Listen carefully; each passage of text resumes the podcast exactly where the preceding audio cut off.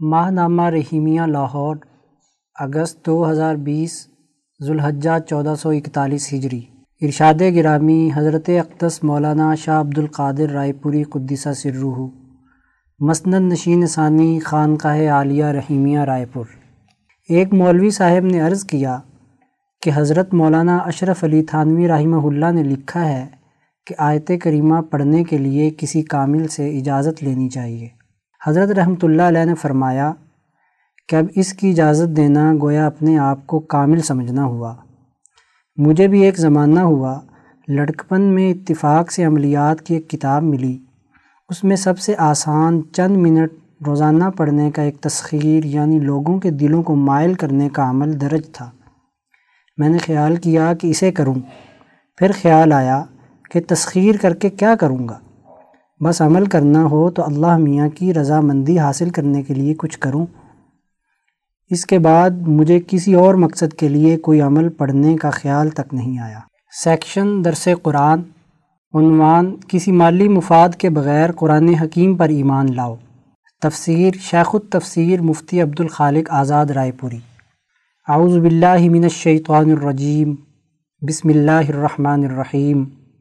وآمنوا بما أنزلت مصدقا لما معكم ولا تكونوا أول كافر به ولا تشتروا بآياتي ثمنا قليلا وإياي فاتقون۔ ترجمہ۔ اور مان لو اس کتاب کو جو میں نے اتاری ہے۔ سچ بتانے والی ہے اس کتاب کو جو تمہارے پاس ہے۔ اور مت ہو سب میں اول منکر اس کے۔ اور نہ لو میری آیتوں پر مول تھوڑا اور مجھی سے بچتے رہو۔ گزشتہ آیت میں بنی اسرائیل کی اصولی خرابیوں اور گمراہیوں کا سبب نعمتوں کی ناشکری اور معاہدات کی خلاف ورزی قرار دیا گیا تھا۔ اس آیت میں واضح کیا جا رہا ہے کہ تمام تر نعمتوں کا تقاضا یہ ہے کہ قرآن حکیم پر صدق دل سے ایمان لائیں۔ اللہ سے کیے ہوئے معاہدات کا لازمی نتیجہ یہ ہے کہ اللہ کے نازل کردہ احکامات کے اولین منکر نہ بنیں۔ اور اللہ کی آیات کو چند دنیاوی مفادات کے بدلے میں فروخت نہ کریں۔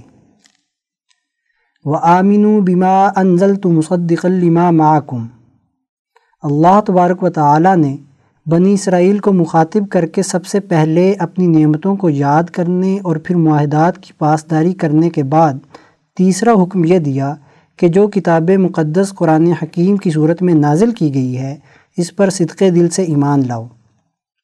اس لیے کہ یہ کتاب تمہارے پاس موجود کتاب تورات کی تصدیق کرتی ہے۔ اس طرح یہ اصولی حقیقت واضح کی ہے کہ اللہ کی نازل کردہ تمام کتابوں پر ایمان لانا ضروری ہے۔ اس لیے کہ یہ کتابیں بنیادی عقائد اور اصولوں میں وحدت فکر و عمل رکھتی ہیں۔ تمام انبیاء علیہ السلام اپنی اصولی تعلیمات کے سبب گویا کہ ایک نبی کی سی حیثیت رکھتے ہیں۔ چنانچہ حضرت عیسیٰ علیہ السلاۃ والسلام نے یہ خوشخبری دی تھی کہ میں ایک رسول کی خوشخبری دینے والا ہوں جو میرے بعد آئے گا اور اس کا نام احمد ہوگا۔ اس طرح قرآن حکیم پر ایمان لانا، دراصل تمام کتابوں پر ایمان لانا ہے اور اس کا انکار کرنا تمام کتابوں کے انکار اور کفر کے مترادف ہے۔ حضرت شیخ الہند مولانا محمود حسن رحمۃ اللہ علیہ اس حوالے سے تحریر فرماتے ہیں جاننا چاہیے کہ احکام قرآنی دربارہ اعتقادات اور اخبار انبیاء و احوال آخرت و عوامر و نواحی احکامات و ممنوعات میں تورات وغیرہ کتب سابقہ کے موافق ہیں۔ ہاں بعض عوامر و نواحی میں نسخ یعنی تغیر و تبدل بھی کیا گیا ہے، مگر وہ تصدیق کے مخالف نہیں ہے۔ تصدیق کے مخالف تقزیب یعنی جھٹلانا ہے اور تقزیب کسی کتاب الہی کی ہو بالکل کفر ہے۔ ولا تکون او ولا بھی یہ مدینہ منورہ میں موجود یہودیوں سے کہا جا رہا ہے کہ تم قرآن حکیم کا انکار کر کے اس کتاب مقدس کے پہلے کافر مت بنو۔ حضرت شیخ الند رحمہ اللہ تحریر فرماتے ہیں، قرآن کی دیدہ دانستہ تقزیب کرنے والوں میں اول مت ہو۔ کہ قیامت تک کے منکرین کا وبال تمہاری گردن پر ہو۔ مشرقین مکہ نے جو قرآن حکیم کا انکار کیا ہے، وہ جہل اور بے خبری کے سبب کیا ہے۔ دیدہ دنستہ ہرگز نہ تھا۔ اس لیے کہ ان پر اس سے پہلے کوئی کتاب نازل نہیں ہوئی۔ کتب الہی کے علم کے باوجود اس میں تو اول تم ہی ہوگے اور یہ کفر پہلے کفر سے سخت تر ہے۔ بنی اسرائیل پر تسلسل سے کتابیں نازل ہوتی رہیں۔ اس لیے ان کی جانب سے قرآن حکیم کے انکار سے یہ ہوگا کہ بنی اسماعیل اور دیگر اقوام جن پر پہلے کبھی کوئی کتاب نازل نہیں ہوئی، تمہیں دیکھ کر اس کتاب کا انکار کریں گے۔ اس طرح تم اولین کافر بن کر ان کے کفر کا باعث بنو گے جو عذاب شدید کا سبب بنے گا۔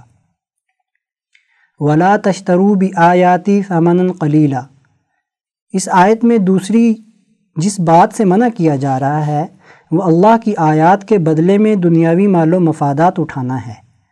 حقیقت یہ ہے کہ جب اہل علم اپنے علمی تقاضوں سے انحراف کرتے ہیں اور دنیاوی زندگی کی لذتوں اور مالی مفادات کے حصول کے چکر میں مبتلا ہو جاتے ہیں، تو اللہ کے احکامات کو عملی طور پر چھوڑ دیتے ہیں۔ اس طرح گویا کہ وہ اللہ کی آیات کو سمن قلیل یعنی معمولی قیمت کے عوض فروخت کر دیتے ہیں۔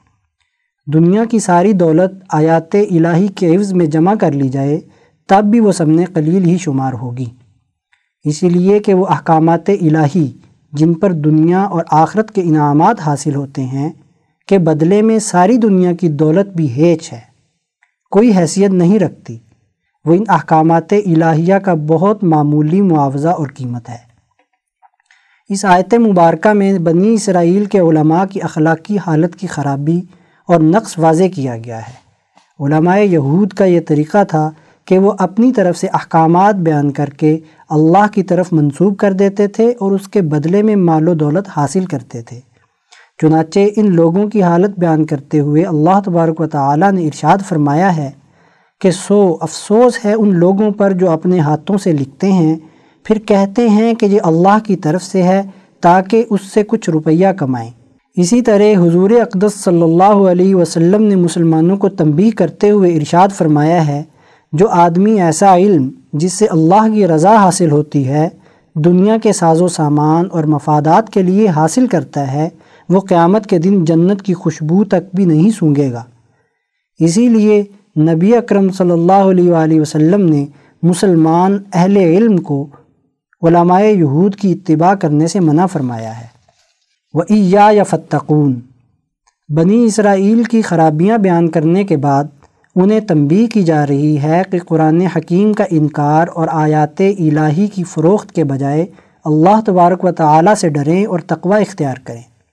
تقوی کا لازمی نتیجہ یہ ہے کہ وہ کتاب مقدس قرآن حکیم پر صدق دل سے ایمان لائیں اور جو احکامات نبی اکرم صلی اللہ علیہ وآلہ وسلم بیان فرما رہے ہیں ان کی پوری اتباع کریں۔ اس متقی جماعت کا حصہ بنے جو دین کو غالب کرنے اور خلافت الہیہ کا نظام قائم کرنے کے لیے نبی اکرم صلی اللہ علیہ وآلہ وسلم تیار کر رہے ہیں۔ احکامات الہیہ کا عملی نظام قائم کرنے سے احکامات الہیہ کا عملی نظام قائم کرنے سے ہی خلافت کی ذمہ داریوں سے عہدہ برا ہوا جا سکتا ہے۔ چند مالی مفادات اور مال و دولت کی محبت اور اس کے حصول کے لیے کفر و نفاق اختیار کرنا درست نہیں۔ سیکشن درس حدیث، عنوان ظالم کا انجام۔ از مولانا ڈاکٹر محمد ناصر، جنگ۔ عن ابی حریرتا ان رسول اللہ صلی اللہ علیہ وسلم قال، من كانت عنده مظلمة لأخيه فليتحلله منها فإنه ليس ثم دينار ولا درهم من قبل. يؤخذ لأخيه ان يؤخذ لأخيه من حسناته، فإن لم تكن له حسنات أخذ من سجئات أخيه، فطرحت عليه. صحیح بخاری حدیث نمبر 6534 ترجمہ حضرت ابو حریرہ رضی اللہ تعالیٰ عنہ سے روایت ہے۔ رسول اللہ صلی اللہ علیہ وآلہ وسلم نے فرمایا کہ جس نے اپنے کسی بھائی پر ظلم کیا، جس نے اپنے کسی بھائی پر ظلم کیا ہو، تو اسے چاہیے کہ اس سے معاف کرا لے، کیونکہ وہاں روز معاشر درم و دینار نہیں ہوں گے۔ قبل اس کے کہ اس کے بھائی کا بدلہ چکانے کے لیے اس کی نیکیوں سے کچھ لیا جائے۔ اگر اس کی نیکیاں نہیں ہوں گی، تو مظلوم بھائی کی برائیاں اس پر ڈال دی جائیں گی۔ اس حدیث میں نبی اکرم صلی اللہ علیہ وآلہ وسلم باہمی معاملات میں ایک دوسرے پر ظلم و ستم اور ناانصافی کرنے کے بھیانک نتائج سے آگاہ فرما رہے ہیں۔ اگر آپ سے کوئی ظلم ہو جائے تو اپنی موت سے پہلے پہلے اس کا ازالہ کر لینا چاہیے۔ اس لیے کہ روز قیامت ان معاملات کی صفائی اور اس کے بوجھ سے انسان کو نجات دلانے کے لیے اللہ تعالیٰ اس کی نیکیوں کو اس مظلوم کے حق میں لکھ دیں گے۔ اگر پھر بھی ناانصافی باقی ہوگی، تو اس مظلوم کی برائیاں ظالم کے نام لکھ دی جائیں گی۔ امکان ہے کہ یہ بوجھ اتنا زیادہ ہو کہ انسان جہنم میں ڈال دیا جائے۔ ایک دوسری حدیث میں ایسے شخص کو امت کا مفلس کہا گیا ہے کہ وہ تمام عبادات پر کاربند ہونے کے ساتھ انسانوں کو اذیت دینے اور حق تلفی میں دانستہ ملوث رہا ہو۔ اس کا انجام بھی حضور نے یہی بتایا ہے۔ رواہ مسلم۔ باہمی معاملات کے دو دائرے ہیں، ایک انفرادی اور دوسرا اجتماعی۔ انفرادی امور میں بعض اوقات ایک انسان سے دوسرے کی حق تلفی ہو جاتی ہے۔ اس کا ازالہ ضروری ہوتا ہے۔ بعض اوقات انسان کی انا، معافی، تلافی کی راہ میں رکاوٹ بن جاتی ہے۔ یہ زیادہ خطرناک بات ہے۔ یہ رویہ معاملے کی خرابی کو برقرار رکھنے کے ساتھ کبر و غرور کا تاثر بھی دیتا ہے۔ نبی اکرم صلی اللہ علیہ وسلم کا معمول مبارک انفرادی اور ذاتی معاملات میں افو و درگزر کا رہا ہے۔ اجتماعی حوالے سے اس حدیث سے یہ رہنمائی ملتی ہے کہ جب آپ کے زیر کفالت چند لوگ ہوں یا آپ کے پاس کوئی عہدہ یا منصب ہو، بالخصوص حکمرانوں کا معاملہ اس بابت بہت حساس ہے کہ ایک فرد کے بجائے بہت سے لوگوں کے حقوق ان پر عائد ہوتے ہیں۔ اگر وہ اس میں ظلم و ناانصافی کا شکار ہیں، تو یہ روش انسان کو بہت دور لے جاتی ہے کہ ایک دو کے نہیں، بہت سے لوگوں کے حقوق آپ پر ہیں۔ یہ حدیث انفرادی اور اجتماعی دونوں دائروں میں حقوق کی ادائیگی کو لازم قرار دے رہی ہے۔ بصورت دیگر انسان کا مقدر دوزخ بن جاتا ہے۔ سیکشن صحابہ کا ایمان افروز کردار۔ عنوان حضرت عبداللہ بن عباس رضی اللہ تعالیٰ عنہ۔ تحریر مولانا قاضی محمد یوسف حسن عبدال ترجمان القرآن حبر الامہ حضرت عبداللہ بن عباس رضی اللہ عنہ شیب ابی طالب کے زمانہ قید میں مکہ مکرمہ میں پیدا ہوئے۔ فتح مکہ پر ہجرت کر کے مدینہ آئے تو گیارہ سال عمر تھی۔ اکثر اوقات خدمت نبوی صلی اللہ علیہ وسلم میں حاضر رہتے، آپ رضی اللہ تعالیٰ عنہ اپنی خالہ ام المؤمنین حضرت میمونہ رضی اللہ تعالیٰ عنہ کے ہاں اکثر رہتے۔ وہاں آپ کو حضور کی خدمت کا موقع ملتا اور معمولات نبوت سے آگہی نصیب ہوتی۔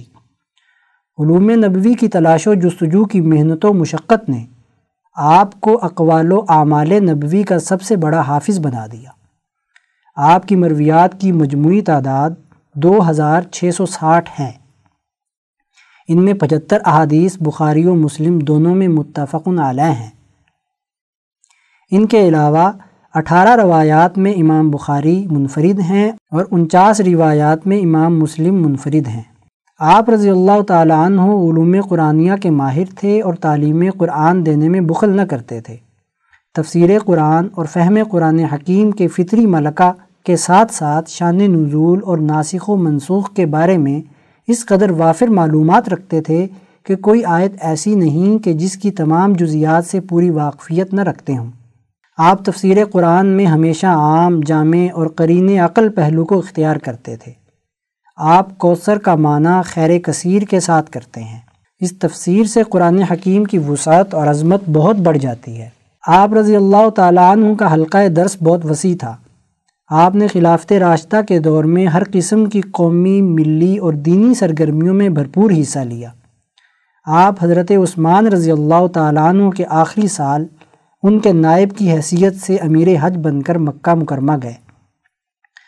اس کے علاوہ بھی کئی بار امیر حج مقرر ہوئے۔ حضرت شقیق تابعی رحمۃ اللہ علیہ فرماتے ہیں کہ ایک مرتبہ حج کے موسم میں حضرت عبداللہ بن عباس رضی اللہ تعالیٰ عنہ نے خطبہ دیا اور صورت نور کی تفسیر بیان کی۔ کیا خوب علوم قرآنی کا بیان تھا کہ میں کیا بتاؤں؟ اس سے پہلے نہ میرے کانوں نے سنا اور نہ آنکھوں نے دیکھا۔ اگر اس تفسیر کو فارس و روم والے سن لیتے تو پھر اسلام قبول کرنے سے کوئی چیز ان کو نہ روک سکتی۔ ایک مرتبہ ایک شخص نے تنگ کرنے کے لیے قبیلہ قریش کے تمام سرداروں کو کہا کہ کل صبح ابن عباس رضی اللہ تعالیٰ عنہ کے گھر آپ سب کی دعوت ہے۔ اگلے روز صبح کھانے کے وقت سب لوگ حضرت عبداللہ بن عباس کے گھر پہنچ گئے۔ مجمع اتنا زیادہ تھا کہ سارا گھر بھر گیا۔ تحقیق کرنے پر جب معلوم ہوا تو آپ نے سب کو بٹھایا، بازار سے پھلوں کے ٹوکرے منگوائے، سب کے سامنے رکھ دیے اور مختلف امور پر بات چیت شروع کر دی۔ ادھر دوسری طرف بہت سے باورچیوں کو کھانا پکانے پر لگا دیا۔ لوگ پھلوں سے فارغ نہ ہوئے تھے کہ کھانا تیار کر کے دسترخوان لگا دیا گیا۔ سب نے پیٹ بھر کر کھانا کھایا۔ پھر آپ رضی اللہ تعالیٰ عنہ نے اپنے خزانچیوں سے پوچھا کہ اتنی گنجائش ہے کہ اگر ہم روزانہ یہ دعوت جاری رکھیں۔ مثبت جواب ملنے پر آپ نے یہ اعلان کر دیا کہ اس مجمع کو روزانہ ہمارے ہاں دعوت ہے، روزانہ آ جایا کریں۔ سیکشن شزرات عنوان اسلام کے حقیقی خد و خال اور ہمارے سلگتے مسائل۔ تحریر محمد عباس شاد، لاہور۔ ایک چیلنج جو پاکستانی سوسائٹی کو ہمیشہ سے درپیش رہا ہے، وہ اسلام کے نام پر حاصل کیے گئے اس ملک میں اسلام کے حقیقی چہرے، مہرے اور حلیے کی پہچان ہے۔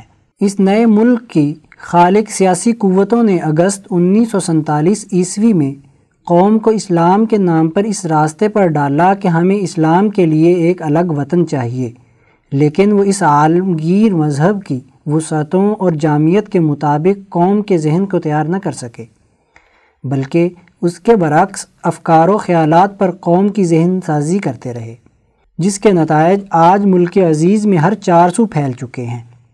اگر آج بھی ہم اس حوالے سے سنجیدہ ہو جائیں تو اس کا صرف ایک ہی آسان حل ہے کہ ہم اسلام کو ناروں، وقتی جذبات اور اپنی خواہشات کے بجائے اس کی ابدی سچائیوں اور لازوال حقائق کی بنیاد پر سمجھنے کی شعوری کوشش کریں۔ ہمارے ہاں چیزوں کو ان کے اصل روٹس کے بجائے جذباتی پیمانوں سے ناپا جاتا رہا ہے، جس کے نتیجے میں ہمارا ملک پاکستان سے زیادہ مسائلستان کا نقشہ پیش کر رہا ہے۔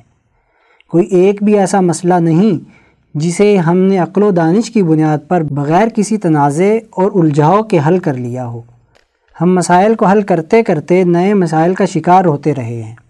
ملک بناتے وقت ہم نے ہندو، مسلم نفرت کا پارا اتنا اوپر چڑھایا جسے واپس لانا ممکن نہ رہا۔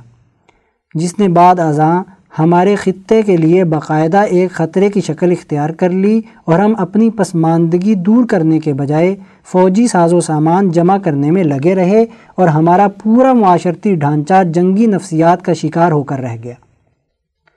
اب ہم ایک ایٹمی قوت تو ہیں، لیکن اپنی بجلی کی ضروریات کو پورا نہیں کر سکتے۔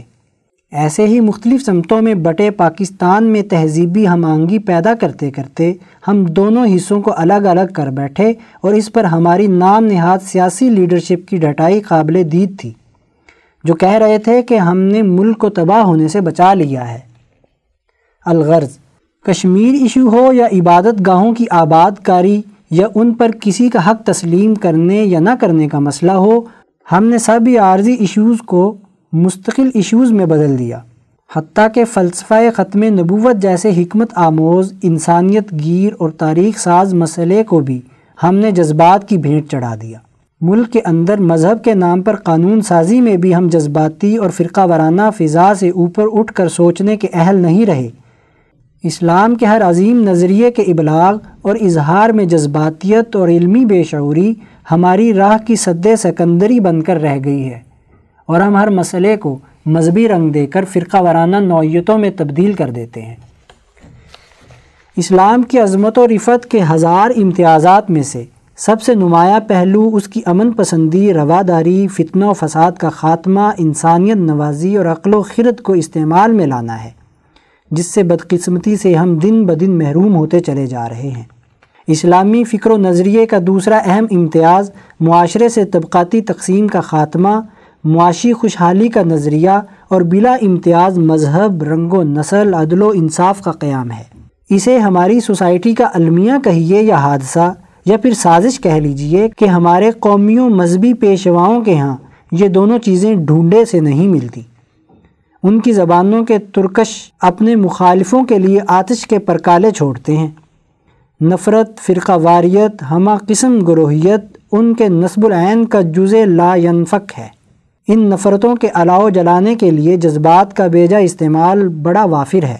ملک عزیز کی مختصر سی قومی تاریخ میں پیش آنے والے مسائل کو ہمارے ان داتاؤں نے گہری بصیرت کے بجائے جذبات کی ناؤں پر بیٹھ کر حل کرنے کی کوشش کی ہے۔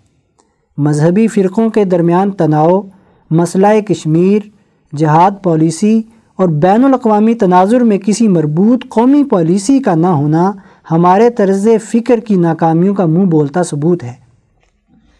مسائل کے مستقل اور پائیدار حل کے لیے جس گہرے قومی اور انسانی شعور کی ضرورت ہوتی ہے، اس سے ہمارے نام نہاد لیڈر ہمیشہ تہی دست رہے ہیں۔ ملک میں مختلف مسائل کی موجودگی میں اسلام کے انسان دوست اور امن پسند نظریے سے انہیں حل کرنے کے بجائے مذہبی جذبات بڑھکا کر پورے ملک کو سلگتے ہوئے علاؤ میں تبدیل کر دینا، مذہب کو اپنے مضمون مقاصد کے لیے استعمال کرنے کی سوا کیا ہو سکتا ہے؟ ملک میں ایک بار پھر ابھرتی ہوئی شدت پسندی کی نئی لہر کسی نئے خطرے کا الارم ہو سکتی ہے۔ کیونکہ اب شدت پسندی اور اس سے جڑے جذباتی مسائل کو دنیا میں جنگی حکمت عملی کے طور پر استعمال کیا جا رہا ہے۔ روایتی جنگ سے زیادہ ان غیر روایتی جنگی ہتھ کنڈوں کو تیسری دنیا کے ملکوں میں استعمال کر کے عدم استحکام پیدا کیا جاتا ہے۔ اس مقصد کے لیے مذہب و سیاست کے نام پر مقامی قوتوں کا استعمال روز افزوں ہے۔ اس حوالے سے ہمارے ملک کی تاریخ بہت ہی دردناک تاریخی حقائق کی حامل ہے۔ اسلام کے نام پر حاصل کیے گئے ملک میں ایسے تاریخی، قومی اور ملی مسائل کے حل نہ ہونے کے سبب دنیا بھر میں یہ تاثر پختہ ہوتا جا رہا ہے کہ اس دور میں مذہب کی اساس پر قائم ممالک، سوائے فرقہ واریت اور رجت پسندی کو فروغ دینے کے اور کوئی کام نہیں کر رہے۔ وہ دین اسلام، جو بین الاقوامی مسائل حل کرنے کے لیے آیا ہے، ہماری نااہلی اور غلط کاریوں کے سبب اگر اس کے بارے میں یہ تاثر پیدا ہو تو یہ بہت خطرناک ہے۔ لہٰذا ضرورت اس امر کی ہے کہ اس نازک موقع پر نسل نو میں اسلام کے حقیقی شعور کو اجاگر کیا جائے، جس کی بدولت ہم اپنی حقیقی آزادی اور خود مختاری کے حصول کے ساتھ ساتھ معاشرے میں موجود الجھے ہوئے اور پیچیدہ مسائل کو حل کرنے کی صلاحیت بھی حاصل کر سکیں۔ اور بطور مسلمان جماعت اپنے ملک کو امن و سکون اور خوشحالی کا گہوارہ بنا کر پوری دنیا کے سامنے اسلام کی حقانیت کو ثابت کر سکیں۔ سیکشن افکار شاہ ولی اللہ۔ عنوان انسانی کامیابی اور ترقی کے چار بنیادی اخلاق۔ مترجم مفتی عبدالخالق آزاد رائے پوری۔ امام شاہ ولی اللہ دہلوی رحمۃ اللہ علیہ حجت اللہ البالغہ میں فرماتے ہیں، جاننا چاہیے کہ ترقی اور کامیابی کے اس طریقے کے حصول کے اگرچہ بہت سے راستے ہیں لیکن اللہ تبارک و تعالیٰ نے اپنے فضل و کرم سے مجھے سمجھایا ہے کہ ان تمام راستوں اور طریقوں کا مرکز و منبع انسانیت کے چار بنیادی اخلاق ہیں۔ ان چار اخلاق پر عمل کی صورت میں انسان کا نفس ناطقہ اس کی بہیمیت پر اثر انداز ہوتا ہے اور اسے ملکوتی تقاضوں سے مناسبت پیدا کرنے کی طرف کھینچتا ہے۔ ان چار اخلاق پر عمل کے نتیجے میں انسان میں ایسی حالت پیدا ہوتی ہے جو مالا اعلیٰ کی صفات سے بہت زیادہ مشابہت رکھتی ہے۔ اس طرح اس میں اعلیٰ مقام تک پہنچنے کی استعداد پیدا ہو جاتی ہے اور اسے مالا اعلیٰ کے فرشتوں کی لڑی میں پرونے کا باعث بنتی ہے۔ اللہ تبارک و تعالیٰ نے مجھے یہ بات بھی سمجھائی ہے کہ انبیاء علیہ السلام کی بیست کا مقصد لوگوں کو انہی چار اخلاق کی دعوت دینا ہے۔ انسانیت کو ان اخلاق کے حصول کے لیے ابھارنا ہے۔ تمام شریعتیں انہی چار اخلاق کی تفصیل ہیں۔ شریعتوں کے تمام احکامات کا مرکز اور منبع یہی چار اخلاق ہیں۔ پہلا بنیادی خلق تہارت ان اخلاق میں سے ایک تہارت ہے۔ اس کی حقیقت اس طرح سمجھیے کہ جب انسان کی فطرت صحیح سلامت ہو اور اس کا طبعی مزاج صحت مند ہو اس کا دل غور و فکر اور تدبر سے روکنے والے پست حالات، مثلا بھوک، پیاس اور شہوت وغیرہ سے بالکل فارغ ہو، ایسے انسان پر درج ذیل دو حالتیں طاری ہوتی ہیں۔ الف، ایسے انسان کے جسم پر اگر کوئی گندگی یا نجاست لگ جائے یا پیشاب یا پخانے کا تقاضا ہو یا جنسی شہوت کا غلبہ ہو جائے، تو وہ اپنے نفس اور روح میں انقباز اور گھٹن محسوس کرتا ہے۔ اسے تنگی اور غم لاحق ہو جاتا ہے۔ وہ اپنی روح اور قلب پر ایک طرح کا بوجھ اور حجاب محسوس کرتا ہے۔ با، ایسا فرد جب پیشاب پخانے سے فارغ ہو جاتا ہے، اپنے جسم کو دھوتا ہے اور غسل کرتا ہے، اچھے کپڑے پہنتا اور خوشبو لگاتا ہے، تو اس کی دلی تنگی اور انقباض دور ہو جاتا ہے۔ اس کی طبیعت میں خوشی اور سرور پیدا ہو جاتا ہے اور اس کا سینہ کھل جاتا ہے۔ ایسا وہ محض لوگوں کو دکھانے یا عام لوگوں کی نقل کی غرض سے نہیں کرتا، بلکہ خالص اپنے نفس ناطقہ اور دل کے تقاضے سے کرتا ہے۔ پہلی حالت کو حدث کہتے ہیں اور دوسری حالت کو تہارت کہا جاتا ہے۔ دو طرح کے انسان۔ لوگوں میں سے جو انسان ذہین ہوں اور ان میں نوع انسانیت کے عقلی احکامات پورے طور پر ظاہر ہوں اور انسانی صورت نوعیہ کے مادی اور طبعی احکام بھی اپنی پوری معنویت کے ساتھ پائے جاتے ہوں، تو ایسے انسان ان دونوں حالتوں کو اچھی طرح ایک دوسرے سے ممتاز طور پر پہچان لیتے ہیں اور ہر ایک حالت کی دوسرے سے الگ نوعیت کو سمجھ جاتے ہیں۔ ایسی صورت میں وہ طبی طور پر ان میں سے ایک یعنی تہارت سے محبت رکھتے ہیں اور دوسری یعنی حدث سے بغض اور نفرت رکھتے ہیں۔ لوگوں میں سے جو آدمی غبی اور کمزور ذہن ہوتا ہے، وہ بھی اگر اپنی بہیمیت کو کچھ کمزور کر لے اور تہارت حاصل کرنے کی خوب جد و جہد کرے اور تہارت اور حدث کی دونوں حالتوں کی پہچان پیدا کرنے کے لیے سرگرم ہو جائے، تو ضرور اسے بھی ان کے درمیان واضح طور پر فرق محسوس ہو جاتا ہے۔ تہارت کے فوائد اور ثمارات تہارت کا خلق انسانی روح میں ایسی صفات پیدا کرتا ہے کہ جس سے اس میں ملائے اعلیٰ کے حالات سے بہت زیادہ مشابہت حاصل ہو جاتی ہے۔ اس لیے کہ ملائے اعلیٰ کے حالات بہیمیت کی گندگیوں سے بہت دور ہیں۔ ایسی صورت میں انسانی روح ملائے اعلیٰ کے نور سے خوشی اور لذت محسوس کرتی ہے۔ یہی وجہ ہے کہ تہارت انسانی نفس میں قوت عملیہ کے اعتبار سے بڑا کمال پیدا کرتی ہے۔ حدث کے بد اثرات۔ حدث کی حالت جب کسی انسان میں پیدا ہو جائے اور اسے ہر طرف سے گھیر لے تو وہ انسان میں شیطانی وسوسوں کو قبول کرنے کی بری استعداد پیدا کر دیتی ہے۔ یہاں تک کہ حدث کی حالت زیادہ دیر تک رہے تو انسان کی حصے مشترک یعنی باطنی قوت شیطانوں کو دیکھنے لگ جاتی ہے۔ ایسی صورت میں اسے وحشت ناک خواب نظر آنے لگتے ہیں۔ اس کے نفس ناطقہ یعنی روح پر ظلمت اور اندھیروں کا غلبہ ہو جاتا ہے۔ بد بخت اور ملعون قسم کے جانوروں کی شکلیں اور صورتیں نظر آنے لگتی ہیں۔ تہارت کے بہترین اثرات۔ جب کسی انسان پر تہارت کی حالت پختہ طور پر پیدا ہو جاتی ہے اور وہ اسے گھیر لیتی ہے، ہر وقت اسے تہارت یاد رہتی ہے اور دلی میلان، پاکیزگی اور تہارت کی طرف ہو جاتا ہے، تو ایسے انسان میں فرشتوں کو دیکھنے اور ان کے الہامات کو قبول کرنے کی استعداد پیدا ہو جاتی ہے۔ اسے اچھے اور عمدہ خواب نظر آنے لگتے ہیں۔ اس پر انوارات ظاہر ہوتے ہیں۔ پاکیزہ اور عمدہ چیزوں کی شکلیں اور صورتیں سامنے آتی ہیں اور اس پر انتہائی عظمت والی اور مبارک اشیاء کا ظہور ہوتا ہے۔ باب الاصول التی یرجع الیہا تحصیل الطریقت الثانیہ۔ سیکشن تاریخ اسلام کے ناقابل فراموش واقعات۔ عنوان بیٹا اپنے باپ کے نقش قدم پر۔ تحریر مفتی محمد اشرف عاطف، لاہور۔ حضرت عمر بن عبدالعزیز رحمۃ اللہ علیہ ابھی بستر پر لیٹے ہی تھے کہ ان کا بیٹا عبد الملک جس کی عمر ابھی سترہ سال کی تھی، کمرے میں داخل ہوا۔ اس نے کہا امیر المؤمنین آپ کیا کرنا چاہتے ہیں؟ فرمایا، بیٹا، میں تھوڑی دیر آرام کرنا چاہتا ہوں۔ بہت تھک گیا ہوں۔ بیٹے نے کہا امیر المومنین کیا آپ مظلوم لوگوں کی فریاد سنے بغیر ہی سو جانا چاہتے ہیں؟ مظلوموں کو بدلہ کون دلوائے گا؟ فرمایا، بیٹا، چونکہ میں تمہارے چچا خلیفہ سلیمان کی وفات کی وجہ سے گزشتہ ساری رات جاگتا رہا، تھکاوٹ کی وجہ سے میرے جسم میں طاقت نہیں۔ انشاءاللہ تھوڑا آرام کرنے کے بعد ظہر کی نماز لوگوں کے ساتھ پڑھوں گا اور پھر یقیناً مظلوموں کی فریاد رسی ہوگی اور ہر ایک کو اس کا حق دیا جائے گا۔ کوئی محروم نہیں رہے گا۔ بیٹے نے کہا امیر المؤمنین اس کی کون ضمانت دیتا ہے کہ آپ ظہر تک زندہ رہیں گے؟ بیٹے کی یہ بات سن کر حضرت عمر بن عبدالعزیز تڑپ اٹھے۔ آنکھوں میں نیند جاتی رہی۔ تھکے ہوئے جسم میں دوبارہ توانائی آ گئی اور ایک دم اٹھ کر بیٹھ گئے۔ فرمایا، بیٹا، ذرا میرے قریب آؤ۔ بیٹا قریب ہوا تو اسے گلے لگا کر پیشانی کو بوسہ دیا اور فرمایا، اللہ کا شکر ہے جس نے مجھے ایسا نیک فرزند عطا کیا جو دینی معاملے میں میری مدد کرتا ہے۔ پھر آپ رحمۃ اللہ علیہ اٹھے۔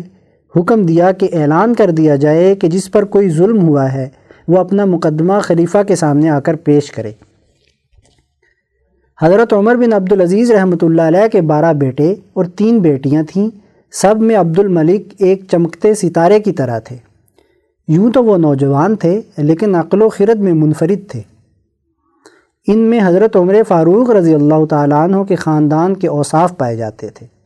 خاص طور پر تقوی، پاکیزگی اور خشیت الہی میں، ان پر حضرت عمر بن عبدالعزیز رحمۃ اللہ علیہ کا مزاج غالب تھا۔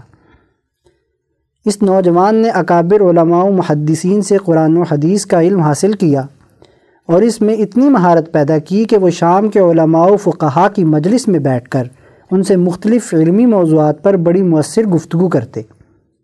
اس نوجوان کی گفتگو سن کر اہل علم ان کی ذہانت اور خوش بیانی کی تعریف کرتے۔ خاندان فاروقی اموی کے اس عظیم سعادت مند بیٹے نے دمشق کے پر رونق بازار میں لہ لہاتے ہوئے تر و تازہ باغات اور بل کھاتی رواں دواں ندیوں کے دل فریب مناظر چھوڑ کر پہاڑی سرحدی علاقے کو اپنی رہائش کے لیے منتخب کیا تاکہ ہر دم ہر گھڑی حالت جہاد میں رہنے کی سعادتیں حاصل ہوں اور تکبر و غرور جیسی مہلک بیماری سے حفاظت رہے۔ ایک دفعہ کسی صاحب نے پوچھا کہ تمہارے معاشی اخراجات کیسے پورے ہوتے ہیں؟ ایک دفعہ کسی صاحب نے پوچھا کہ تمہارے معاشی اخراجات کیسے پورے ہوتے ہیں؟ تو انہوں نے کہا کہ میں نے یہاں آتے ہی زمین کا ایک ٹکڑا خریدا تھا۔ اس زمین سے مجھے اتنا کچھ مل جاتا ہے جو میرے گزارے کے لیے کافی ہے اور مجھے بے نیاز کر دیتا ہے۔ یہ مقولہ بالکل سچ ہے کہ الوالد سر ابی ہی یعنی بیٹا اپنے باپ کا راز ہوتا ہے۔ سیکشن، ملکی معیشت، عنوان، معیشت کو بجلی کے جھٹکے۔ تحریر محمد کاشف شریف، راول پنڈی۔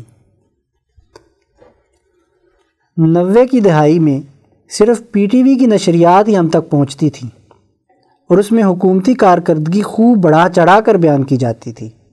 معلومات کا بہاؤ آج کی نسبت کم تھا، اسی لیے لوگوں کے پاس انہیں مانے بغیر کوئی چارہ نہ تھا۔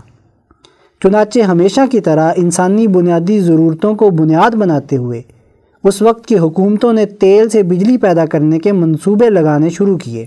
اور اس تمام اسکیم کے پیچھے میرے گاؤں میں بجلی آئی ہے کا سلوگن تھا۔ پہلے بچے تعلیم حاصل کرنے کے لیے لالٹین کی روشنی استعمال کرتے تھے۔ اب وہاں برقی بلب کا استعمال ہوگا اور یوں ہماری نوجوان نسل پہلے سے زیادہ پڑھ لکھ کر ملک کی خدمت کرے گی۔ چنانچہ ان ناروں کی پاداش میں اس غریب المعیشت ملک کی پہلے سے جھکی ہوئی کمر پر بجلی کی پیداوار کے ایسے منصوبے لادے گئے، جنہیں روا رکھنے کے لیے سالانہ بنیادوں پر ہمیں اربوں روپے خرچ کرنے پڑے۔ دلچسپی کی بات یہ ہے کہ یہ ایسے معاہدے تھے جن کے تحت ایسے کارخانے جو بند پڑے ہوں، انہیں بھی حکومت پاکستان ان کی طے شدہ صلاحیت کی بنیاد پر ادائیگی کی پابند تھی۔ پھر ہوا یوں کہ ڈالر کی قیمت کارخانے کی بجلی پیدا کرنے کی صلاحیت، بجلی کی ترسیل میں نقصان، سرکار کی جانب سے بجلی کی قیمت کی عدم ادائیگی اور ان تمام عناصر کی وجہ سے اکٹھی ہونے والی ادائیگیوں کو بینکوں سے قرض حاصل کر کے پورا کرنا اور یہ وہ قرض تھا جو حکومت پر ہوتا تھا یعنی عوام پر بوجھ ہوتا تھا۔ یہی وہ بدنام زمانہ قرض ہے جسے سرکولر ڈیٹ کے نام سے یاد کیا جاتا ہے۔ اس پر لوٹ مار کو اتنا آسان کر دیا کہ سب نے اسی بہتی گنگا میں ہاتھ دھوئے اور اس سلسلے کو یوں ہی لے کر چلتے رہے۔ آج حال یہ ہے کہ پاکستان کی بجلی کی پیداواری صلاحیت تینتیس ہزار میگا واٹ ہے، جبکہ جون دو ہزار انیس عیسوی میں ملک کی زیادہ سے زیادہ ضرورت اکیس ہزار میگا واٹ رہی ہے۔ اہم بات یہ ہے کہ اس پیداوار میں سے پینسٹھ فیصد بجلی تیل کے کارخانوں سے حاصل کی جاتی ہے۔ اگر یہ بند بھی رہیں تو حکومت کو انہیں بند رہنے کا طے شدہ کرایہ بھی دینا پڑتا ہے۔ ایک اور اہم حقیقت یہ ہے کہ اس سے پیدا شدہ بجلی ترسیل کے دوران ضائع ہو جاتی ہے۔ جو ورلڈ بینک کی رپورٹ کے مطابق دو ہزار چودہ عیسوی میں عالمی سطح پر کل پیداوار کا آٹھ اشاریہ پچیس فیصد تھا۔ لیکن پاکستان میں یہی شرح اکیس فیصد پر ہے۔ یہ فرق صرف چوری اور نااہلی کا ہے، لیکن ہمارے پالیسی ساز اداروں میں جو بڑے بڑے دماغ بیٹھے ہیں، ان کے پاس اس کا حل صرف یہ ہے کہ ان صارفین کے بلوں میں آن لائن لاسز کو ڈال دیا جائے جو امانت داری سے بجلی کے بل ادا کر رہے ہیں۔ گویا چوری کا نقصان ان سے پورا کیا جا رہا ہے جو چور نہیں ہیں۔ موجودہ حکومت نے شروع میں کافی شور مچایا کہ وہ جلد اس نظام کو ٹھیک کر لیں گے۔ لیکن ماہانہ بنیادوں پر یہ حکومت بھی آن لائن لاسز کو صرف ایک فیصد کم کر سکی ہے۔ چنانچہ آج کی تاریخ میں یہ سرکولر ڈیٹ بیس کھرب روپے سے تجاوز کر گیا ہے۔ اس دباؤ کو کم کرنے کے لیے حالیہ دنوں میں دو سو ارب روپے کا قرض لیا گیا ہے، جس کے لیے محکمہ بجلی کے ستر اثاثہ جات کو رہن رکھ دیا گیا ہے۔ دراصل ان لوگوں کے پاس قرض کے علاوہ کوئی دوسرا حل موجود نہیں ہے، کیونکہ دوسرے حل کے لیے کام کرنا پڑتا ہے جو ہم نے کب کا چھوڑ رکھا ہے۔ سیکشن عالمی منظرنامہ۔ عنوان چین بھارت تنازعہ، لداخ۔ تحریر مرزا محمد رمضان راول پنڈی لداخ اپنی قدرتی خوبصورتی اور پیچیدہ زمینی خد و خال کی وجہ سے مشہور ہے۔ پر اسرار اور دیو مالائی کہانیوں کا دیس کہلاتا ہے۔ اسے سفید پتھروں کا صحرا بھی کہتے ہیں۔ دنیا کے بلند ترین اور دشوار گزار پہاڑی سلسلوں میں واقع ہے۔ یہ وہ علاقہ ہے جہاں تبت، لداخ اور سنکیاننگ کی سرحدیں ملتی ہیں۔ چین اور بھارت کے درمیان مشترکہ سرحد تین ہزار چار سو اٹھاسی کلومیٹر پر پھیلی ہوئی ہے، جس میں جموں کشمیر، ہماچل پردیش، اتراکھنڈ سکم اور اروناچل پردیش کے علاقے شامل ہیں۔ یہ سرحدیں بنیادی طور پر تین سیکٹرز میں منقسم ہیں۔ جموں کشمیر سے ملحق مغربی سیکٹر، ہماچل پردیش اور اتراکھنڈ سے منسلک مڈل سیکٹر اور مشرقی سیکٹر میں اروناچل پردیش اور سکم شامل ہیں۔ مرخین نے لکھا ہے کہ لداخ کی گزشتہ پندرہ سو سال کی تاریخ بتاتی ہے کہ اس ویران علاقے میں موجودہ تنازعہ ایک پرانے سلسلے کی کڑی ہے۔ انیس سو باسٹھ عیسوی میں انڈیا اور چین کی جنگ کے ایک سال بعد شائع ہونے والی ایک انگریزی کتاب Himalayan battleground Sino India rivalry in Ladakh یعنی ہمالیائی میدان جنگ، لداخ میں انڈیا چین دشمنی مصنفین کے ایک گروپ نے مرتب کی تھی۔ جن میں مارگریٹ ڈبلیو فشر لیوائی روز، رابرٹ اے اور ہیٹن بیک شامل تھے۔ یہ سرد جنگ کا دور تھا۔ اس وقت دونوں ممالک عالمی سیاست میں امریکی بلاک کا حصہ نہ تھے۔ البتہ جس ادارے نے مصنفین کا بورڈ تشکیل دے کر کتاب لکھوائی تھی، یقیناً اس کے پس پردہ کچھ نہ کچھ مستقبل کی پیش بندی تھی جو آج نظر آ رہی ہے۔ مصنفین لکھتے ہیں کہ یہ معاملہ انڈیا اور چین کی قومی سلامتی اور وسیع تر اقتصادی اور سیاسی مفادات کا ہے۔ ان کا مزید کہنا ہے کہ علاوہ ازیں اس علاقے کی معدنی دولت یعنی سنکیاننگ میں تیل کے ذخائر اور تبت میں سونے اور یورینیم کی موجودگی کا بھی ذکر موجود ہے۔ ایک اور مرخ سکھ دیو سنگھ اپنی کتاب جرنیل زور آور سنگھ میں لکھتا ہے کہ گلگت بلتستان اور لداخ ساتویں اور آٹھویں صدیوں میں چین، تبت اور عباسی عہد حکومت کے خلیفہ ہرون الرشید کے درمیان بھی سیاسی کشمکش کا مرکز رہے ہیں۔ ایک اور مرخ پرتھوی ناتھ کول بامزئی اپنی کتاب آ ہسٹری آف کشمیر میں لکھتے ہیں کہ پندرہ سو چھیاسی عیسوی میں اکبر بادشاہ کے دور میں بھی لداخ ہندوستان کے زیر اثر تھا، کیونکہ انہوں نے اپنے کشمیر کے دورے کے دوران لداخ کے اس وقت کے حکمران اجو رائے کو ہٹا کر اس کی جگہ علی رائے کو وہاں تعینات کیا تھا۔ اسی طرح سولہ سو پینسٹھ عیسوی میں اورنگزیب کے دور میں بھی لداخ مغلیہ سلطنت کا متی و فرما بردار تھا۔ سکھ دیو سنگھ مزید لکھتا ہے کہ سترہ سو باون عیسوی میں احمد شاہ عبدالی کے دور میں بھی لداخی کشمیر کا حصہ ہونے کے ناطے اس کی سلطنت کے تابع تھے۔ رپورٹ چوبیس جون دو ہزار بیس B B C Urdu London.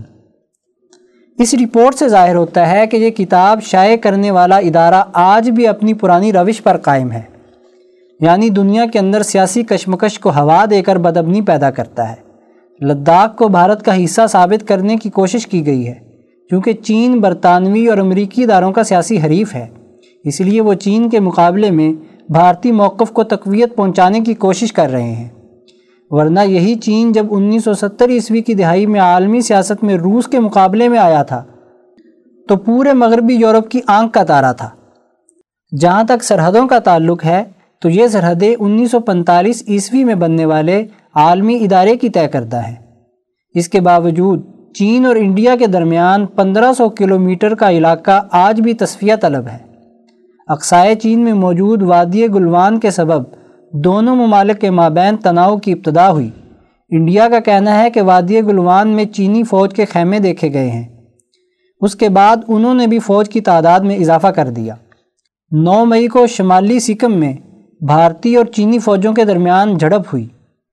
Be B سی کی انیس جون کی رپورٹ کے مطابق پندرہ اور سولہ جون کی شب لداخ میں ہونے والی جھڑپ میں بیس بھارتی فوجی مارے گئے، جن میں ایک کرنل بھی شامل تھا۔ جبکہ چین کی جانب سے تاحال کسی جانی نقصان کی تصدیق نہیں کی گئی۔ چینی وزارت خارجہ کے ترجمان یولی بان کے مطابق چین مزید تنازعات نہیں چاہتا۔ صورتحال اب مستحکم اور قابو میں ہے۔ چین کے سرکاری اخبار گلوبل ٹائمز کے مطابق انڈیا نے اس علاقے میں دفاع سے متعلقہ غیر قانونی تعمیرات کی ہیں، جس کے باعث چین کو وہاں فوجی تعیناتی میں اضافہ کرنا پڑا۔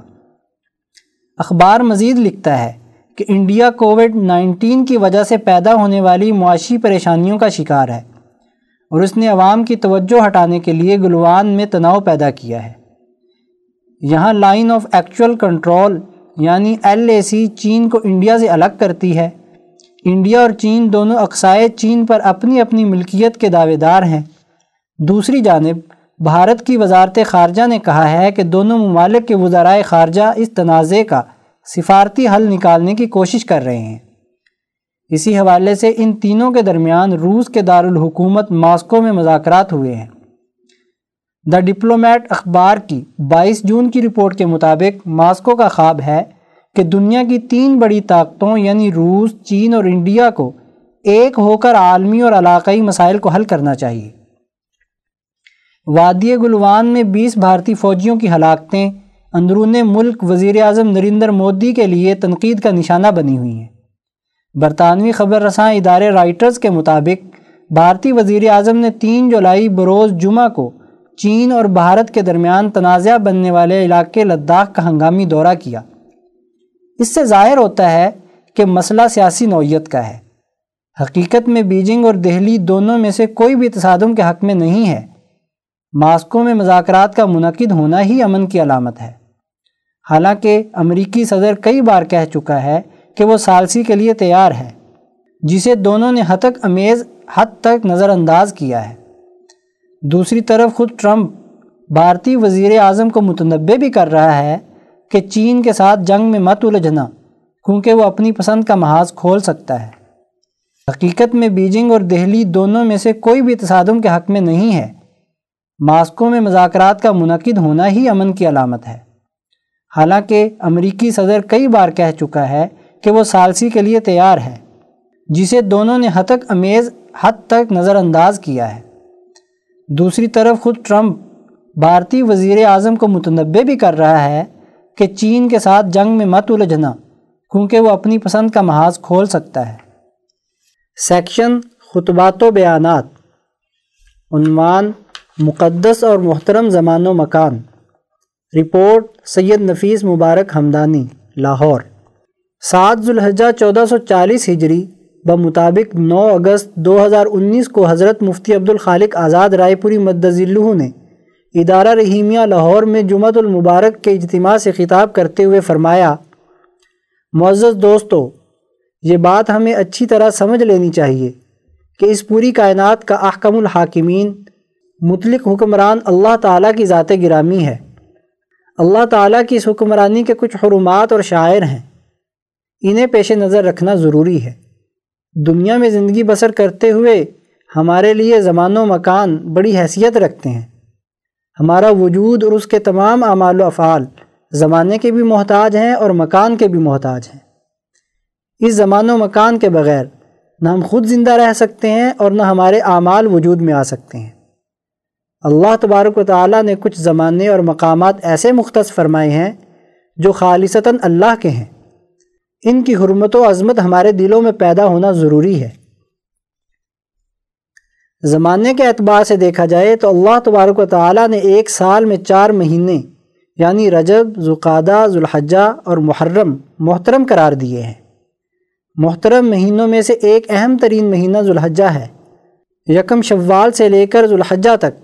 اشہر حج یعنی حج کے مہینے کہلاتے ہیں۔ ان مہینوں میں اجتماعی طور پر تمام مسلمانوں کے لیے بنیادی حکم یہ ہے کہ وہ اللہ تعالیٰ کے شاعر کی عظمت اور حرمت اپنے دلوں میں پیدا کریں۔ مکان کے حوالے سے دیکھا جائے تو زمین پر سب سے اعلیٰ ترین مقام بیت اللہ الحرام ہے، جو انسانیت کا سب سے پہلا گھر ہے۔ اس سے انسانوں نے آباد ہونا سیکھا، یہیں سے گھریلو زندگی کا آغاز ہوا۔ یہ گھر جہاں واقع ہے وہ مکہ مکرمہ ہے، جہاں سے حضرت آدم علیہ السلام کی پوری اولاد دنیا بھر میں پھیلی۔ اس طرح یہ شہر انسانی اجتماعیت کا مرکز ہے۔ اس لیے ان مہینوں اور بیت اللہ کی حرمت اپنے دلوں میں پیدا کرنا لازمی ہے۔ یہ حرمت اللہ تعالیٰ کو صرف اپنے لیے مطلوب نہیں ہے۔ اللہ تو ان تمام چیزوں سے وراء الورا ہے۔ ساری مخلوق اللہ کی توحید کا انکار کر دے اس کی عظمت اور حرمات کو قبول نہ کرے، اس کی خدائی میں کوئی کمی نہیں آنے والی۔ اور ساری مخلوق اللہ کی عبادت کرے، اس کی بات مانے، تو اس کی خدائی میں کوئی اضافہ نہیں ہونے والا۔ انسانیت کے لیے اہم ترین بات خود انسان ہے۔ یہ جو زمان و مکان محترم قرار دیے گئے ہیں، انسانی عظمت کی بنیاد پر ہیں۔ دنیا میں دستور ہے کہ لوگ اپنے آبا و اجداد کی جانب سے بنائی گئی بستی یا گھروں کو یاد رکھتے ہیں۔ اسے تاریخی مقام کا درجہ دیتے ہیں اور اس تاریخی دن کو یاد رکھتے ہیں جس دن وہ بستی بسائی گئی تھی۔ اس لیے اللہ پاک نے فرمایا کہ جو اللہ کے ان شاعر کی عظمت اپنے دل میں رکھتا ہے، تو دراصل یہ دلوں کا ادب ہے۔ عنوان غور و فکر اور معرفت سنت ابراہیمی ہے۔ حضرت آزاد رائے پوری مدذلہ نے مزید فرمایا۔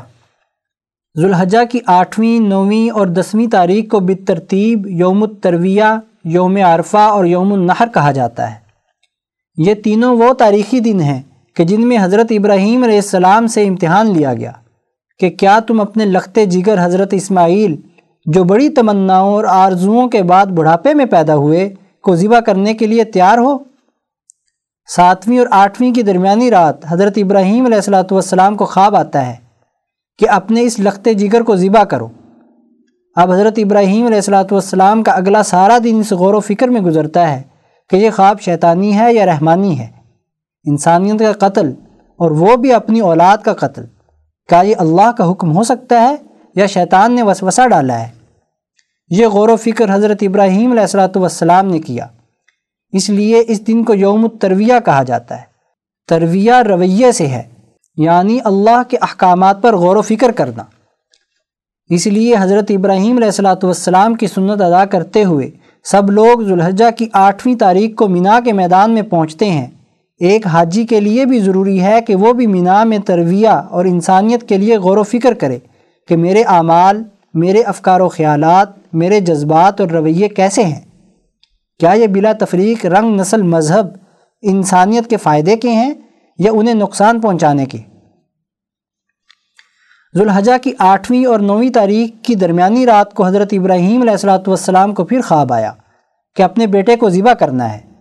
یوم الترویہ کے غور و فکر اور دوسرے دن کے خواب کے بعد، زوال کے بعد آپ علیہ السلاۃ والسلام کو معرفت اور عرفان حاصل ہوتا ہے کہ یہ بچے کا ذبح کرنا خواہشات نفسانی، جدال اور جھگڑے اور فسق و فجور کے خاتمے کے لیے ہے۔ کیونکہ اولاد کی بیجا محبت انسان کو جھگڑوں پر اکساتی ہے، فسق و فجور پیدا کرتی ہے۔ زیادہ اولاد پیدا کرنے کی خواہش اور جنسی تعلق اس لیے قائم کرنا کہ زیادہ بیٹے پیدا ہوں اور میری طاقت اور روم میں اضافہ ہو اور میں دوسروں پر چڑھائی کر سکوں، اس لیے دوسری جگہ پر کہا گیا کہ تمہاری اولاد اور تمہارا مال تمہارے لیے آزمائش ہے۔ اس لیے یہاں بیٹے کو ذبح کرنے کا مقصد انسانیت کا قتل نہیں۔ بلکہ دوسرے انسانوں کی بقا کے لیے اپنی اولاد کی جو حد سے بڑی ہوئی خواہش ہے، اسے ذبح کرنا ہے۔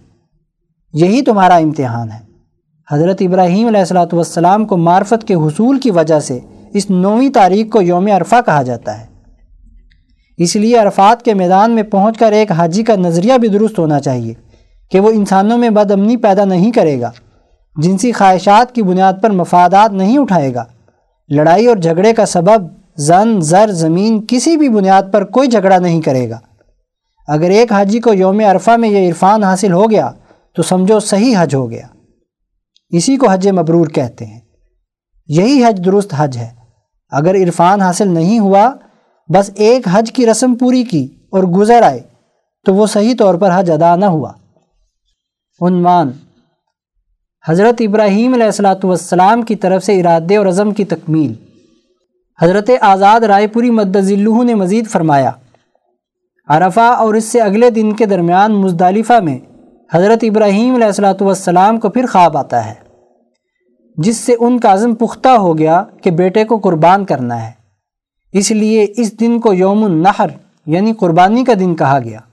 چنانچہ یوم النحر کو جب حضرت ابراہیم علیہ السلاۃ والسلام بیٹے کو ذبح کرنے کے لیے مکہ سے چلتے ہیں اور جیسے ہی مکہ سے نکل کر مینا کی حدود میں داخل ہوا چاہتے ہیں، تو ایک بہت بڑا شیطان حضرت ابراہیم علیہ السلاۃ والسلام کو آ کر اس کام سے روکتا اور بڑے دلائل دیتا ہے۔ حضرت ابراہیم کو وسوسہ ڈالتا ہے کہ اتنے دنوں کے بعد بیٹا پیدا ہوا ہے، بیٹے کو مار رہے ہو، انسانیت کا قتل کر رہے ہو، کتنا بڑا جرم کر رہے ہو۔ حضرت ابراہیم علیہ السلاۃ والسلام نے سات کنکریاں اٹھائیں اور اس کے منہ پر دے ماری۔ کہ ذلیل و رسوا ہو کر یہاں سے بھاگو۔ تمہاری بات نہیں مانی جائے گی۔ جھگڑے کا بیج تو تم سے شروع ہوا ہے۔ اب جیسے ہی حضرت ابراہیم علیہ السلاۃ والسلام اپنے بیٹے حضرت اسماعیل کو لے کر آگے چلے، تھوڑا ہی فاصلہ طے کیا تو دوبارہ وہ شیطان سامنے آن کھڑا ہوا اور وسوسہ ڈالنے کی کوشش کی۔ دوسری دفعہ آتا ہے تو بہت چھوٹا سا حجم تھا، جسے آج جمرات الوسطیٰ کہتے ہیں، درمیانہ شیطان۔ پھر حضرت ابراہیم علیہ السلاۃ والسلام نے سات کنکریاں لگائیں اور اس کے وسوسے کو بگایا۔ تیسرے مقام پر حضرت ابراہیم پہنچتے ہیں تو وہاں پھر شیطان آ گیا۔ پھر حضرت ابراہیم نے اسے سات کنکریاں ماریں اب اس کو جرت اور ہمت نہ ہوئی۔ نہ بیٹے کے دماغ کو پھیر سکا، نہ ہی حضرت ابراہیم کا خیال بدل سکا۔ حضرت ابراہیم علیہ السلاۃ والسلام نے بیٹے کو جب زمین پر لٹایا اور بیٹے نے بھی اپنی مکمل سپردگی کا اعلان کیا تو فوراً چھری پھیر دی۔ تو اللہ پاک نے بیٹے کی جگہ ایک جانور وہاں بھیج دیا، جو ذبح ہو گیا۔ اللہ پاک نے کہا، اے ابراہیم، تو نے خواب سچا کر دکھایا۔ تیرے ارادے اور عزم کا امتحان مکمل ہو گیا۔ اب تیری اتباع کرنے والے اور تیرے نقش قدم پر چلنے والے تمام لوگ اگر یہ عمل دہرائیں گے، تو ان کے لیے بیٹے کی قربانی کے بجائے جانور کی قربانی ہے۔ کیونکہ اصل مقصد انسان کی داخلی بہیمیت اور حیوانیت ذبح کرنا تھا۔ مکمل انسان کی قربانی مقصود نہیں تھی۔ ایک قربانی کرنے والا جب جانور قربان کرتا ہے، تو دل میں جو جانور بنا ہوا ہے، اصل مقصد اس پر چھری چلانا ہے۔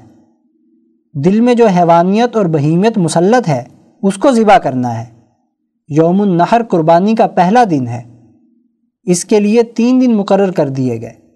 کیونکہ دنیا بھر کے انسانوں نے حج کے موقع پر بھی اور اپنے اپنے علاقے میں بھی حضرت ابراہیم علیہ السلاۃ والسلام کی یہ سنت ادا کرنی ہے، تو وقت زیادہ ہونا چاہیے۔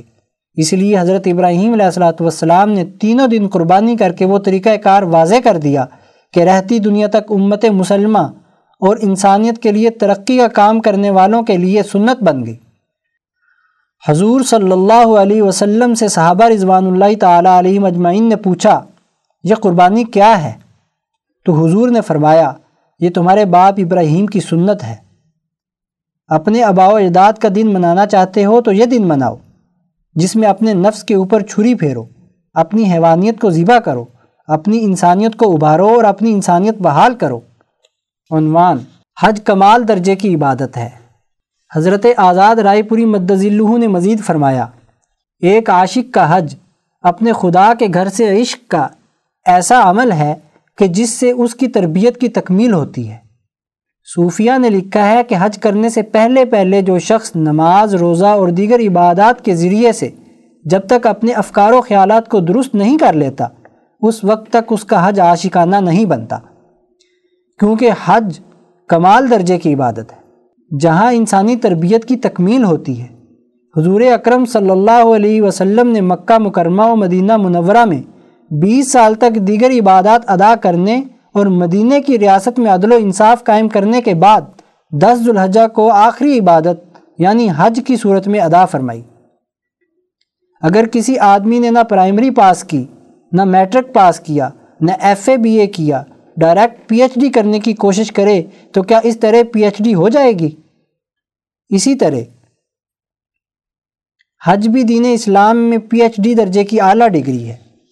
اس کے حصول کے لیے اس سے پہلے کی ساری ڈگریاں ہونی ضروری ہیں۔ دنیا کے آٹھ جی ایٹ ممالک اجتماع کرتے ہیں یا جی ٹونٹی کی میٹنگ ہوتی ہے تو ان کے فیصلوں سے دنیا ہل جاتی ہے اور حج کے موقع پر بیس تیس لاکھ مسلمان اور ان مسلمان ملکوں کے بہت سے حکمران بھی پہنچتے ہیں تو کیا کبھی اس حج کے نتیجے میں دنیا پر ان کے فیصلوں کا کوئی روپ پیدا ہوا؟ ان کے رویے درست ہوئے؟ کیا وہاں کے امام کے خطبے سے دنیا کو کوئی نیا سبق ملتا ہے؟ آج کے امام حرم کا خطبہ جمعہ سن لیجیے، سوائے چند رسمی باتوں کے اور کچھ نہیں ہوگا۔ ہم نے تو دو تین حجوں میں جتنے بھی خطبے سنے، سوائے چند وظیفوں کے بیان کے اور کچھ نہیں ہوتا۔ اگر امام حرم نے لاکھوں انسانوں کے مجمع میں یہ طریقے ہی بتلانے ہیں، تو یہ ان کے اپنے علاقوں کے مولویوں اور پیروں نے وظیفے اور حج کے فضائل بتا بتا کر ہی تمہارے پاس بھیجا ہے۔ کیا یہ بین الاقوامی اجتماع سے مذاق نہیں؟ انسانوں کو کوئی نظریہ دو، کوئی سوچ اور فکر دو، عالمی مسائل پر اپنا کوئی بیانیہ پیش کرو، اس کے لیے دلائل بیان کرو، انسانیت کی ترقی کا کوئی پروگرام دو، تاکہ اسلام کی صحیح اور سچی تصویر تو کل انسانیت کے سامنے آئے۔ ذوالحجہ کے یہ دین اور دین کے تمام اعمال مسلمانوں کی تربیت کے لیے ہیں۔ ان کے افکار و خیالات کو بلند کرنے ان کے اعمال کو مہذب بنانے، ان کو پرامن بنانے، عدل و انصاف کے قائم کرنے کا شعور لیے ہوئے ہیں۔ ذوالحجہ کا مہینہ غور و فکر کا مہینہ ہے۔ یوم الترویہ، یوم عرفہ اور یوم النحر، تین دن سوچو۔ اپنے گرد و پیش کی افکار و خیالات پر غور و فکر کرو۔ پھر اس جانور یعنی سرمایہ دارانہ نظام پر چھری پھیرو، جو تمہیں ستر سال سے بے وقوف بنائے ہوئے ہے۔ اللہ تعالی ہمیں دین سیکھنے اور دین کا عقل و شعور اپنے اندر پیدا کرنے اور اس کے مطابق اپنے افکار و خیالات اور اعمال کو درست کرنے کی توفیق عطا فرمائے۔ آمین۔ سیکشن عظمت کے مینار۔ عنوان فخر العلماء سید شاہ محمد فاخر الہ آبادی رحمۃ اللہ علیہ۔ تحریر وسیم اعجاز، کراچی۔ بر عظیم پاک و ہند کی تحریک آزادی۔ ایسے کئی ابطال حریت کی جد و جہد سے بھری ہوئی ہے، جنہوں نے جرت و بہادری کے ساتھ ظلم کے استبدادی نظام کا مقابلہ کیا اور انگریز سامراج کے خلاف آہنی دیوار ثابت ہوئے۔ بیسویں صدی کی ابتدا ایسے حریت پسندوں کے تذکروں سے بھری ہوئی ہے، انہی میں ایک نام مولانا سید محمد فاخر الہ آبادی رحمۃ اللہ علیہ کا بھی ہے۔ مولانا سید محمد فاخر الہ آبادی رحمۃ اللہ علیہ کا تعلق دائرہ شاہ اجمل الہ آباد یو پی انڈیا سے ہے۔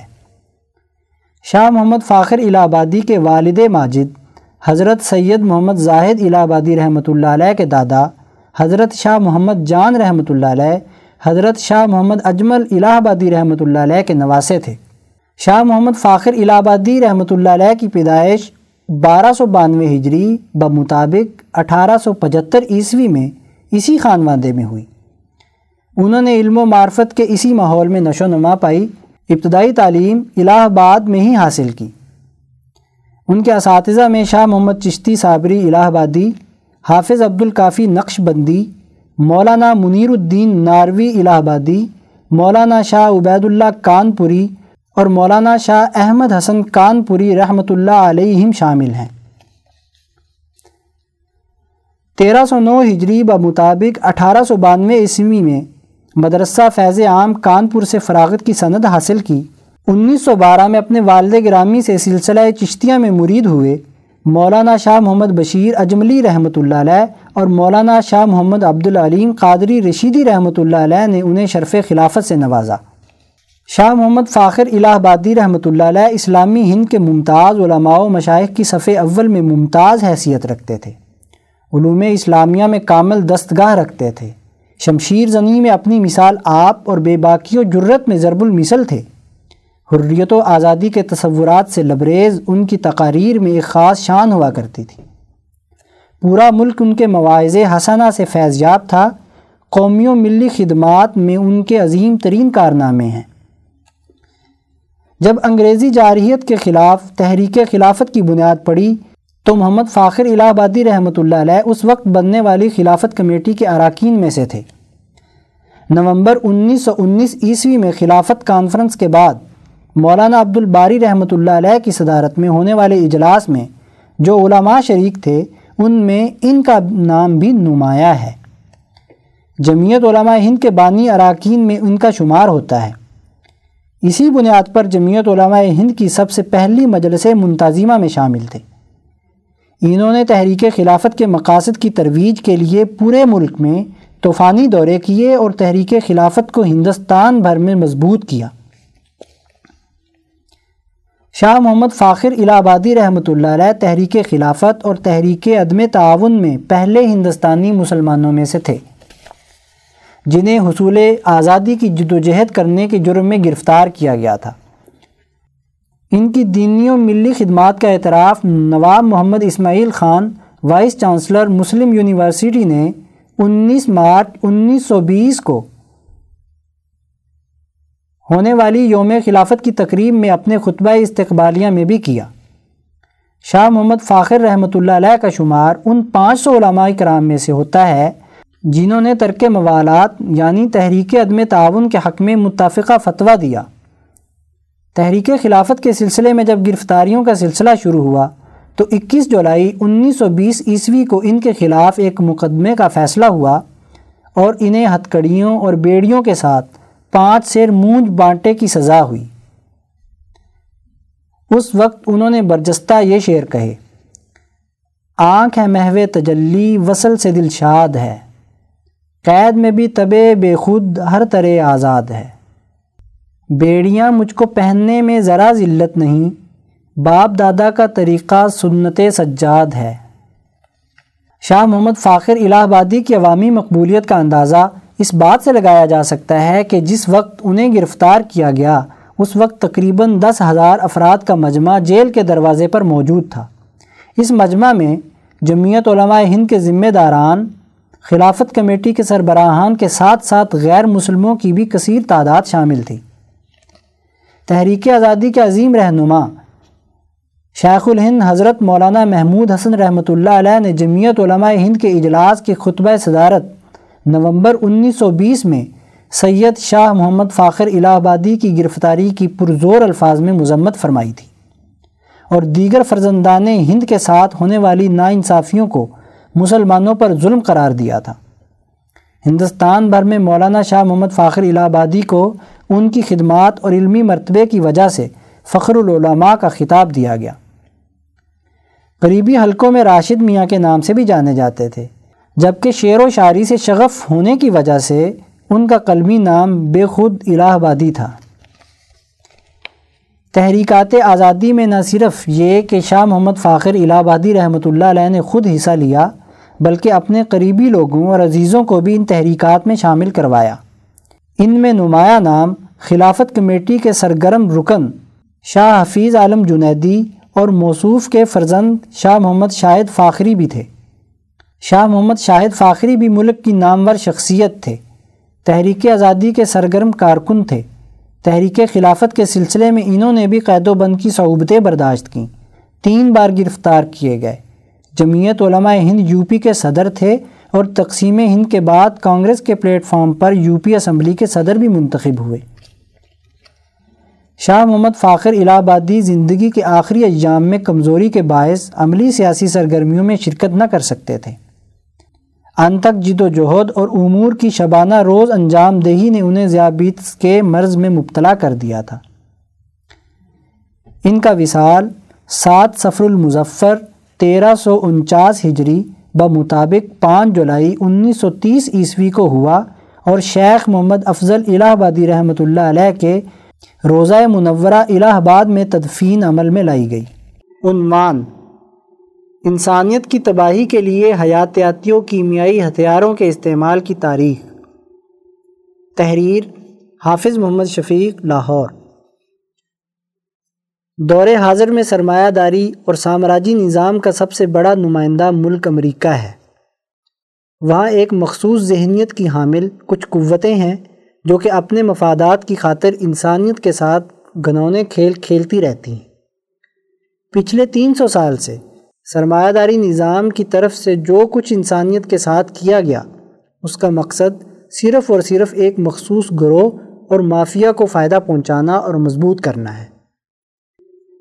اس کام کے لیے انہوں نے مختلف طریقے اور ہتھ کنڈے استعمال کیے۔ امریکہ نے پوری دنیا پر اپنا تسلط و روب قائم کرنے کے لیے اپنے مخالفین کو شکست دینے اور ان کو سیاسی و معاشی و سماجی طور پر کمزور کرنے کے لیے ہر ممکن کوشش کی اور اس کے لیے ہر طرح کے حربے استعمال کیے۔ انہی حربوں میں سے ایک بہت بڑا حربہ کیمیائی اور حیاتیاتی ہتھیاروں کا استعمال ہے۔ زہریلی گیسوں اور جراثیمی ہتھیاروں کے ذریعے مخالف ممالک میں بیماریاں اور وبائیں پھیلانے، فصلیں تباہ کرنے اور انسانوں کو موت کے گھاٹ اتارنے کا مکرو عمل کیا گیا۔ چنانچہ امریکہ نے پچھلی آٹھ دہائیوں میں ان زہریلی گیسوں اور ہتھیاروں کے ذریعے فصلوں، پھلوں، درختوں، جانوروں اور انسانیت کو تباہ کیا ہے۔ اس سلسلے میں امریکہ نے انیس سو چالیس عیسوی کی دہائی کے آخر میں بہاما میں خطرناک بیکٹیریا اور انیس سو چون میں کینیڈا میں خطرناک زنک کیڈمیم سلفائڈ کا چھڑکاؤ کیا۔ انیس سو باون میں کوریا پر نپیلیم اور ایجنٹ اورینج گرایا گیا، جس سے تیس ہزار ایکڑ رقبے کے نباتات متاثر ہوئے۔ اور اس طرح انیس سو ساٹھ عیسوی میں وید نام پر لاکھوں ٹن ہربیسائڈ اور ڈکسائن کا چھڑکاؤ کیا۔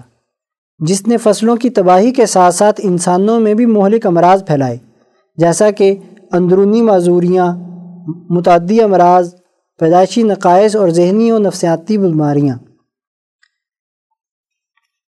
امریکہ نے اپنی حیاتیاتی جارحیت کے ذریعے کیوبا پر بھی بہت سی زہریلی گیسوں اور ہتھیاروں سے حملے کیے۔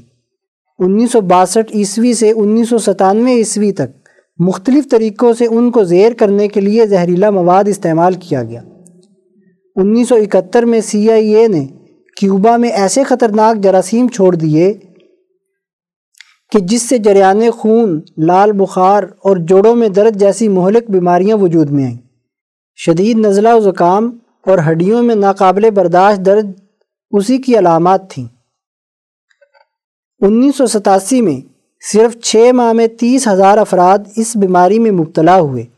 یہ مرض ان خطرناک مچھروں سے پھیلا جو امریکہ نے انیس سو چھپن سے انیس سو اٹھاون میں جارجیا اور فلورائیڈا پر حملے کے لیے پالے تھے۔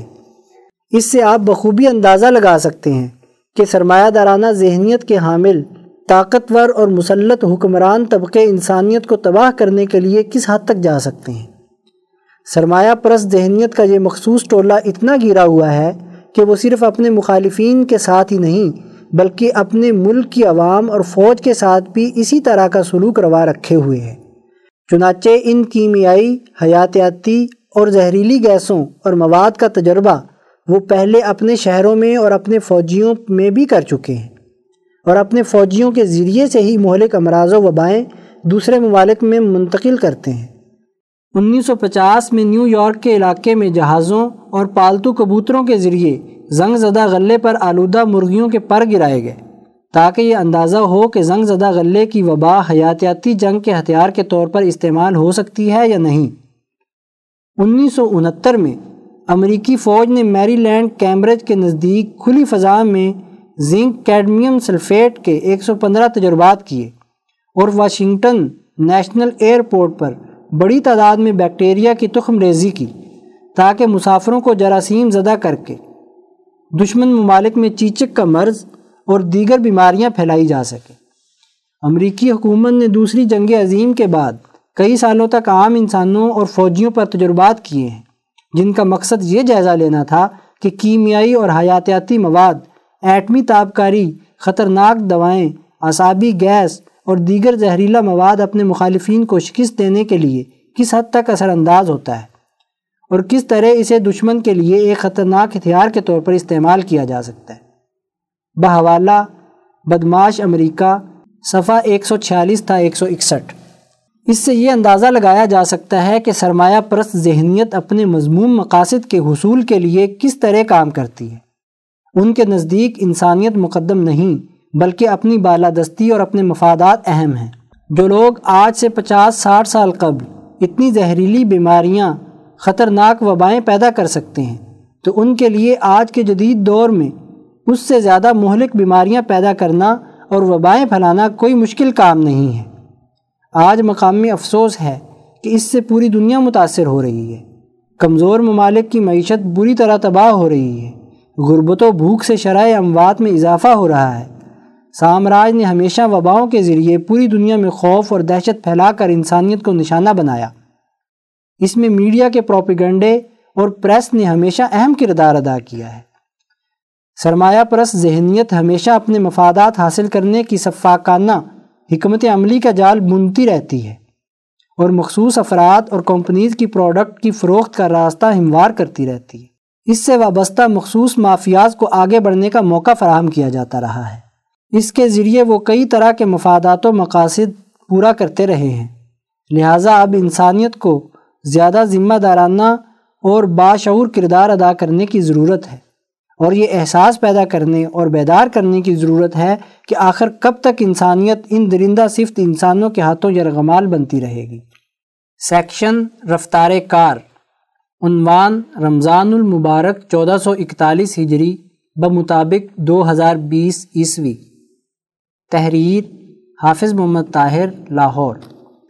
ادارہ رحیمیہ علوم قرآنیہ ٹرسٹ لاہور کے قیام کا مقصد قرآن حکیم کی تعلیمات اور نبی اکرم صلی اللہ علیہ وآلہ وسلم کی تربیت سے۔ صحابہ کرام رضوان اللہ تعالیٰ علیہ مجمعین نے جو مثالی معاشرہ قائم کیا تھا، اس کا تعارف اور اپنے معاشرے کے مسائل کے حل کے لیے قرآن حکیم آج ہماری کیا رہنمائی کرتا ہے، ان پر علمی، فکری اور تحقیقی بنیادوں پر کام کرنا ہے۔ قرآن حکیم کی تعلیمات اور نبی اکرم صلی اللہ علیہ وآلہ وسلم کی تربیت سے صحابہ کرام رضوان اللہ تعالیٰ علیہ مجمعین نے جو مثالی سماج قائم کیا، اس کی اخلاقی اور روحانی توانائی کا نتیجہ تھا کہ ایک ہزار برس تک مسلم سماج سیاسی اور معاشی طور پر غالب رہا۔ پھر یہ ہوا کہ ہر شعبے کے بالادست طبقات کے علم و تحقیق کے میدان میں غفلت اور اخلاقی اور روحانی تربیت کے فقدان اور سیاسی بے شعوری کے سبب رسمیت کا شکار ہو کر مسلمان مغلوب ہو گئے۔